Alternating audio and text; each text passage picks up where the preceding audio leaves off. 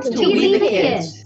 Hi, I'm Judy Frazier, president and founder of We the Kids. We the Kids puts God back into America's history. Listening to We the Kids radio show will inspire you and your kids to have a positive American identity, clear direction, and a powerful purpose for your life. Thank you for listening. I pledge allegiance to the flag of the United States of America and to the republic for which it stands, one nation, under God, indivisible, with liberty and justice for all.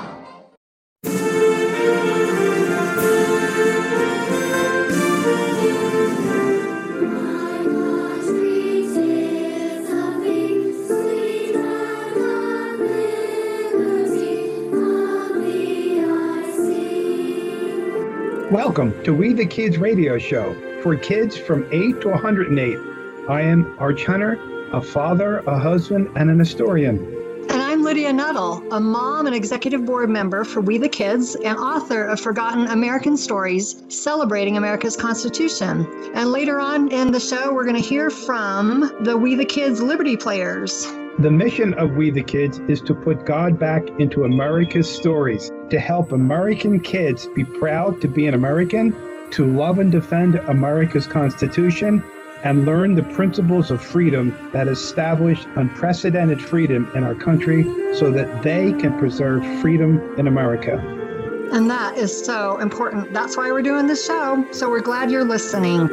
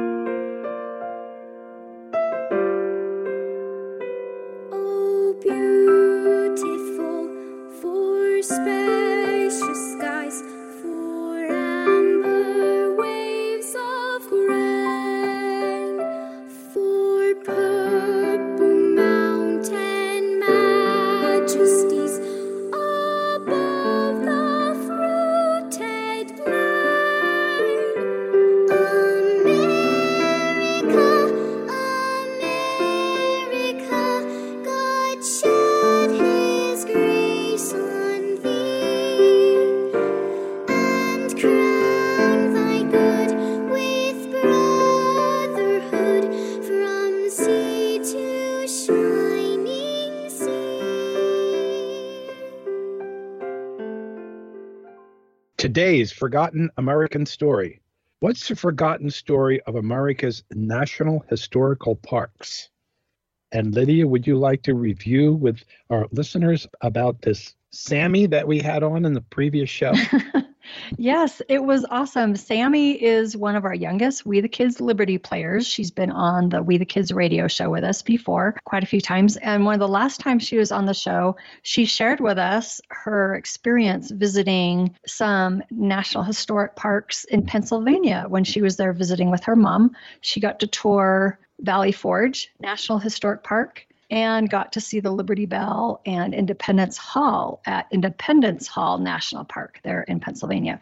So it's just fun to talk with her and hear her perspective of why she liked going to these parks and visiting them. And I think, if I remember correctly, her bottom line recap was she loved being to these places that she learned about or heard about, but being there was so much more fun and memorable for her and made the history that she had learned in the classroom or in a book come alive for her. Is that what you remembered? Yes, that I do remember. And Lydia, share with our listeners again how old Sammy is, because it was astounding that she talked and acted much older than her years. Than eleven years old. She eleven years old. eleven. Yep, she's amazing. All our We the Kids Liberty players are awesome, but it is does have a phenomenal uh, maturity for being eleven years old, for being able to articulate. And I know that her looking at all these parks, probably the best part for her was hanging out with you and I and a few other cool people that um, she usually doesn't get to hang around. Correct? Yeah, like even Russ, our producer. Yes, and Russ. And Judy, who's and, the president and founder of We the Kids, and, and Susan. And Susan, the owner of the radio station. Yeah. Yes, yes. It so. was awesome. It was. Okay, well, let's talk about the national parks. Give us a little background on the national parks, the importance of them, and how we can use them to expand our knowledge of our background and our history. Well, I have had the unique experience of traveling to, I think we've been to about thirty-nine states in America in the last four-year, five-year time period, my daughter and I, and the purpose was to try to get the Forgotten American Stories Celebrating America's Constitution into every state of the Union back in twenty sixteen when it was first printed. And I thought, well, while we're going to these states, let's go make memories by going to these historical places and monuments and national parks that really solidify or showcase America, or American heritage or American history. So we went to, I've counted to about forty-one, maybe probably more than that, historical places and parks, national parks in America. And in preparation for the show, I tried to type out a list of all the ones we've been to. And I discovered they're named differently. There's a national park, there's national monuments, there's national memorials, there are national historic parks, and National Historic Sites. And I thought, okay, what's the difference? Do you know the difference of them, Arch? Well, I do, and uh, but I have a question for you. Okay. One, is there one that you have that is your favorite? And two, does your daughter, who you took to all these places, have one that stands out in her mind? Well, lucky us, we get to interview her in a future show. I am going to guess, though, without asking, that one of her favorites is, I know Niagara Falls was a neat one for her to go to. So I'm going to guess that one, and we'll find out if I'm right or not. Uh, for me, it was really hard. It's really hard for me to look at this list and go, okay, what was my favorite? Because, for instance, the Lewis and Clark National Historic mm-hmm. Park. And then I loved Grand Tetons and Yellowstone National Parks. Mm-hmm. And then Appomattox Courthouse National Historic Park. I, I loved, and they're all for different reasons. It's really hard to pick, but if I had to, to choose them, uh, I would go with, for instance, Lewis and Clark. I loved because one of my favorite books was reading Undaunted Courage, and it was about the Lewis and Clark expedition back in the early eighteen hundreds. They traveled eight thousand miles back in the eighteen hundreds. No planes, folks, no cars, no automobiles. They did it by river, and they did it by hiking, and at one point they purchased horses, but they traveled from, in essence, the Mississippi River to that part of the country, clear to the Pacific Ocean in Washington.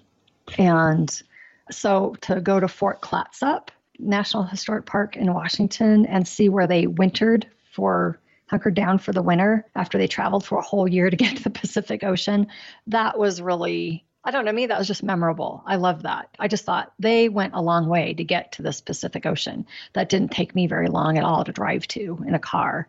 So that's one of them. You want to guess what my favorite national park is? No. I don't. Yes, I do. Oh, no, you don't. Okay. Uh, it's Jellystone National Park. Jellystone. Oh, Yogi Bear country. The Yogi Bear and Boo Boo. And Boo Boo. Now, listeners, that's a joke. There is no Jellystone National yeah, Park. Yeah, it's Yellowstone National Park. Do you know yeah. where is it? Have you been there? I'm assuming you've been there. That's why it's your favorite. Jellystone National no, Park? No, Yellowstone. Oh, uh, it's out, Yellowstone. And it's, you know, I just read this morning that they have over a billion dollars worth of damage with all the flooding. Ooh, that, that they it finally subsided, and they only opened parts of it, you know, this morning. So, wow. Um, well, I don't have necessarily a favorite national park because my mind goes in different directions. So let's segue, Lydia. Share with our listeners the difference between a national historical park and a national park. Actually, it will be easier for me to say what the difference is between a national park and a national monument first. So let's go there first. So okay. I'm going to read to you what I, so all this whole list of all the parks I've been to, here are the national parks. And some of you listeners, you may have been to some of these national parks. Uh, there's the Grand Tetons, there's Yellowstone, Grand Canyon, Mammoth Cave National Park in Kentucky, Gateway Arch National Park in Missouri. You've got Arches and Canyonlands and Zions National Park in Utah. You have, of course, Independence Hall National Park. They're in Pennsylvania, in your stomping ground. There's Niagara Falls in New York. There's the Great Smoky Mountains National Park in North Carolina and Tennessee. Uh, in that area is where the actual park headquarters is. And then White Sands National Park. So if you get the gist of it, the national parks are protected for their scenic and their inspirational and their educational and recreational value. So the reason why for preserving those lands is for those reasons. And then, then you have the national monuments. They're protected because they have objects of historical, cultural, or scientific interest. National monuments are actually established by the president. He's the one that can designate national monuments, whereas national parks are designated by Congress. Did you know that? I didn't even know that. I had to do some research on all this to find yeah. out the answers to my questions. But that's the difference between national parks and national monuments. So some examples of national monuments. So remember, these are lands designated because they have maybe some scientific interest as well as cultural and historical. So we've been to Dinosaur National Monument in Utah. There's Bandelier National Monument in New Mexico. That's where some ancestral Pueblo people, Puebloans, I think is how you pronounce it. Don't say that fast. Um, in the Southwest lived. Um, so that's preserved. You've got Fort McHenry. There in Maryland is a national monument where the Battle of eighteen fourteen was fought against the British. We were trying to hold strong Fort McHenry. And that's where Francis Scott Key was a witness of the bombardment by the British of our American Fort McHenry. And he, that's where he felt inspired to pen the words to our national anthem. And that's in Maryland. Then we have the Statue of Liberty National Monument. That one kind of makes sense. It's actually really a monument. So there you go, the difference between national parks and national monuments. What do you think? There was a few in there that are not only a national park, but they're a national historical park, like uh, Fort McHenry. And, yes. And so in my mind, Lydia, the, the difference between a national historical park and a national park is when we go to the national parks and we see the splendor and awe of nature, it brings me back to the ultimate power of God. Mm. And just seeing the vastness and the beauty of nature and seeing that in the power of God, that's just a speck. When we look at that and we're starstruck by the immenseness and the beauty and the power that we see in so many of our national parks, for instance, like like Yellowstone, you know, and and to, just to see the or Mount Rushmore, you know, we look at these places. And then with the national historical parks, we know that something of major significance happened near there or on those different sites that radically give us so much of the founding of the history of our nation. So. That makes total sense. So for instance, the Lewis and Clark National Historic Park, mm-hmm. something very significant happened there in history.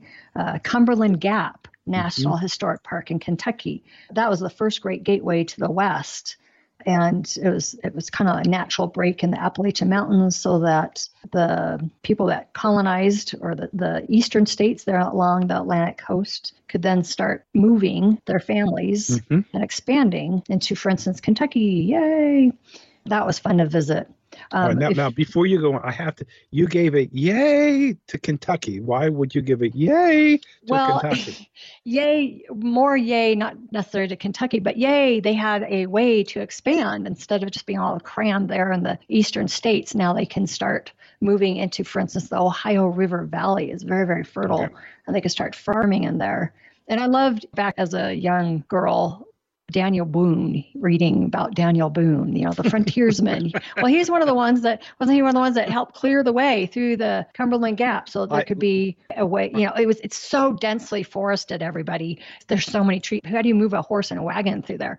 Uh, but he's the one that helped with his frontiersman clear the way. That's So, Lydia, when you were a young girl, you didn't know Daniel Boone. I, th- I thought that's where you were going with oh, that. Oh, thank but... you. No, I did not know him no. personally. Okay. Unlike you, I know you're best buds, right? Uh, I'm a Jim Bowie fan myself. oh. you know, but you know, All they right. were.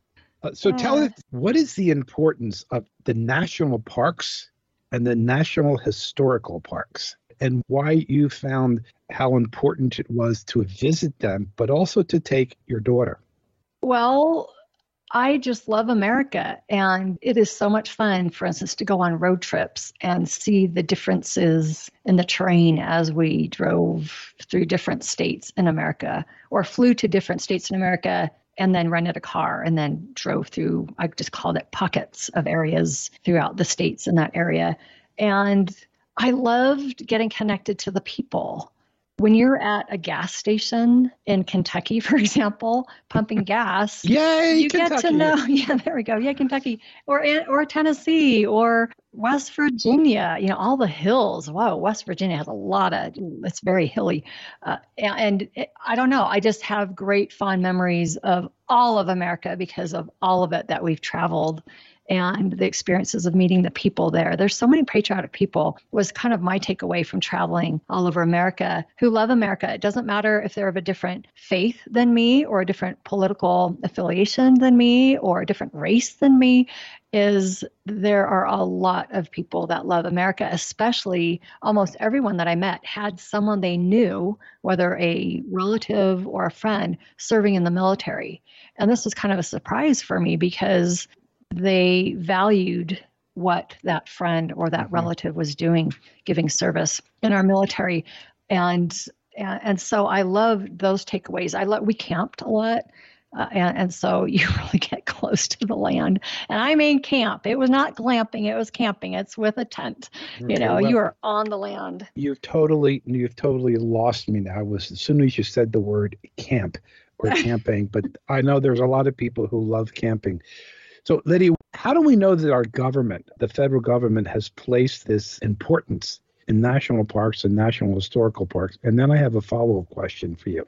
Oh, boy, I, I, you're making me nervous. Well, I know I know they know it's important because, and, and don't forget, government means we the people, because we the people are the ones that govern the rest of us. And so Americans in our government have found it important enough to preserve these lands because we have, I figured out we have sixty-four national parks. Those are the ones that are awe-inspiring. You know, the land features are just awe-inspiring. That's like what Arch said. And we have over one hundred twenty-eight national monuments that have been designated by our past presidents. So just the sheer number of those. And I think I read somewhere that we have somewhere around four hundred twenty mm-hmm. national park sites. So whether you call it a national historic park or a national monument or just a national park, we've got about four hundred twenty of them all throughout America. And I love that. And it was basically to preserve by law. These areas are preserved from, for instance, people building houses there, putting factories there, and suburban essence, sprawl that we yes, see. Yes, suburban sprawl. It's to keep, it's to preserve it for not just our generation, but for future generations. And, and Lydia, Congress in March of eighteen seventy-two was when they they established Yellowstone National Park, and that was our first national park. Mm-hmm. And I didn't know for the longest time that we were the first nation to designate areas as national parks. And since our first one in eighteen seventy-two, there's now one hundred nations that have Woo. over twelve hundred national parks throughout their countries also. So not that only did awesome. our not only did our government see the importance of preserving these lands so that we are able to capture the beauty and awesomeness of these places, but seeing that other countries saw that also. So that's th- awesome. My, Now, because I live in a, a world of education, which you do also, my slant is the national historical parks. So what is the importance of our national historical parks as well as the national parks? So with the historical parks, for instance, that would be like Minuteman National Historic Park in Massachusetts, or Adams, John Adams, Abigail Adams National Historic Park also in Massachusetts. There's the Appomattox Courthouse National Historic Park in Virginia, which I loved. And Valley Forge, I have to put a plug in because Arch gives tours of Valley Forge National Historic Park in Pennsylvania. And that's in, I'm sorry, what is, in what state is that, Lydia? Pennsylvania, Pennsylvania, Yay, everybody. Pennsylvania. Yay. And Washington Crossing Historic Yay, Park. Yay, Pennsylvania. Again. Yep, also Pennsylvania, as well as the Independence Hall National Historic Park in Pennsylvania. So these are really important because they preserve pieces of American history or segments of American history that are of importance that have shaped our nation. For instance, here's what I love about Appomattox Courthouse National Park in Virginia. I learned some amazing takeaways for myself that I could apply to myself from what I learned happened at Appomattox. For instance, Appomattox, that was the end of the Civil War. That's where it concluded there. General Lee and General Grant. General Lee was leading the southern states against the northern states led by General Grant. And so I was actually there to see where all that happened. And I could just visualize as I'm learning about how this signing of the treaty, peace treaty, transpired. I can see the fences. I can see the dirt road where General Grant and General Lee could have ridden up to the courthouse in order to sign this document of peace. I learned, I, I could just see General Grant still with his riding boots on, with some mud on them from his ride getting to that location. I, I remember the tour guide saying that General Lee, on the other hand, was spit polish cleaned, like he was in his best suit. Everything was clean, his boots, everything for this event. I loved learning, and I could see, and because I was there, where they handed to the Confederate troops who they, they had lost, uh, they printed out these pieces of paper that the Confederate troops could carry with them as they dispersed and went back to their homes in the South. That, what was it? It gave them, in essence, it said they're on parole, they're they're free, they can go back home. They, they were, were pardoned. Also, they were pardoned. pardoned. There you go, yep. Pardoned. And that we as Americans should accept them into our homes and take care of them and feed them on their travels back. General Grant even said, look, I know that some of you have used your personal horses. You have your personal firearms. You are allowed to take those back with you to your homes. We're not going to confiscate them. We know these are important to you, and you're going to need your horse, you know, when you get back home. So I just thought that was amazing. And I could see, even when I learned that the Union troops all lined both sides of the walkway where General Lee and Grant would then leave the Appomattox Courthouse. And they saluted, they gave a salute to the soldiers, the Confederate soldiers. They're, you know, they used to be enemies, you know, they're fighting against each other. But out of respect, they saluted these men who were on the opposing side and treated them with such respect. And I just thought, wow, I, I was very touched by the story. Yep. And being there just made it all so much more real. And Lydia, as an educator, I now have the privilege of teaching teachers. And one of the courses that I teach in the summer, and all the courses I teach are in the summer, but I take teachers to the different national historical sites and battlefields and historical sites, and we teach the teachers what happened on that site when we're there. And what you were just describing is what we're encouraging our listeners to visit these national parks, visit these historical parks, go look at these national monuments, because when we visualize them and we see them, then we have a greater understanding of what took place there and a more of an emotional bond to why that monument is there or what happened there. And so our government, the federal government, way back in eighteen seventy-two, understood the importance of not only the natural historical parks or the national parks, but the historical parks that were needed to be preserved also. Because what you're describing is the best way we learn, by seeing, tasting, touching, experiencing these places. So that it's is so true. You know, and that this is why it's so important that we preserve them, we protect them, we continue to preserve them and protect them, so that we and future generations of Americans can see our history, can see the tremendous beauty and power that this nation has geographically and historically, to continue to preserve that for the future generations. And it changes you inside. It does. I, I really have felt like I am a better person. Going to Valley Forge, for instance, with my daughter, and even meeting Arch there, et cetera, and having Arch give us a tour and everything. And when you're standing in those replicas of the shelters that the Continental soldiers had to stay in over the winter, you really value yes. what they did Yep. for us in order to help us become independent from the tyranny of the government of Great Britain, and yep. so we could have freedom, unprecedented freedom. By the way, do you know, we're going to go to national parks, um, to that subject. Do you know which state has the most national parks? California. Hey, you guessed it right. Do you, California Lydia, has nine do national you know historic, what state has parks. No national parks or no national historic parks? Uh, Delaware. Delaware. It doesn't yeah. have anything. Anything. Or anything. Delaware. Go, oh. Delaware. You got to get so, some. Alaska so they, was second, second yeah. most highest national parks. Alaska had eight.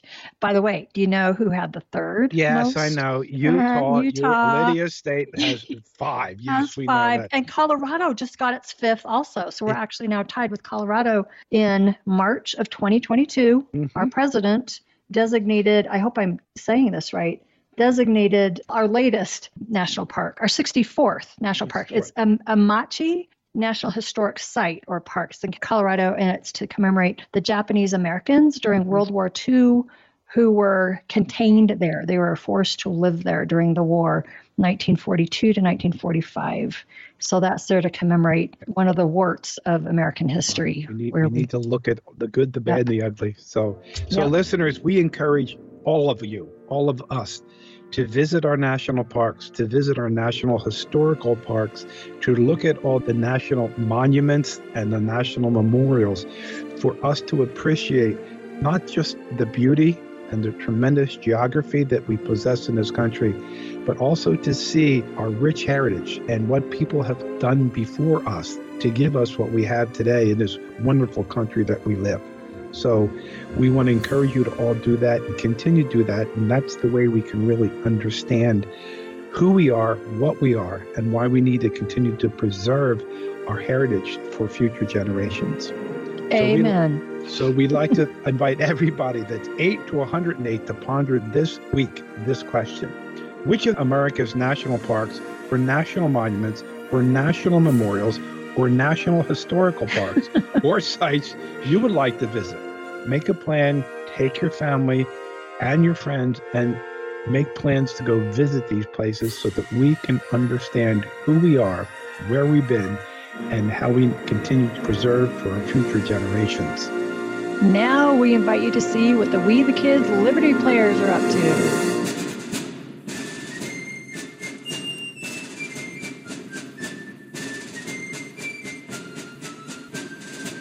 So today we have with us one of our newer We the Kids Liberty Players. He's been on with us before, and he's with us again today because he had so much fun doing the first one. Right, Wyatt? Yeah. Yay. So Wyatt, tell us again how old you are and where do you live? I am nine years old, and I live in Arizona. Yay, another Arizona resident. We're excited to have you on, Wyatt. So I have a question for you, and that is, who is your favorite founding father or founding mother? But I'm guessing you probably picked founding father. Am I right? Yeah. I thought so. Okay. So share with us, who is it and why did you pick that person? It's Thomas Jefferson. He's my favorite too. Okay. Do tell. Tell me why he's your favorite. He's the author of the Declaration of Independence. Okay. Is there any other reason why you picked him or just that? Just that. And I like the name. Oh, uh, which name? Do you like Thomas or do you like Jefferson? Jefferson. You like Jefferson? Are you going to name one of your kids Jefferson? I know it's kind of a big question, but I'm just wondering. Uh, maybe. Maybe. Well, that's awesome. So you must like the Declaration of Independence then. Is there a reason why you like the Declaration of Independence to have chosen Thomas Jefferson as one of your favorite founding fathers? It's um how they declared for our um, freedom. Yep, they definitely did declare our liberty from Great Britain. We wanted to be free and independent, which is awesome. Well, good. Thank you for sharing that with us, Wyatt. We'll have you on again for sure, okay? Okay. All right. See you later, Gator. See ya. Bye. Bye. Hey, kids. Go to we the kids dot u s and watch the Constitution for Kids videos. If you would like to be a We the Kids Liberty Player, let us know. You can contact us at we the kids team at gmail dot com. We want to invite everyone from eight to one hundred and eight. To listen and please join us on We the Kids radio show and to hear more forgotten stories. Learn the principles of freedom that established unprecedented freedom in America so that we can all, whether we're eight or one hundred and eight, preserve our freedom.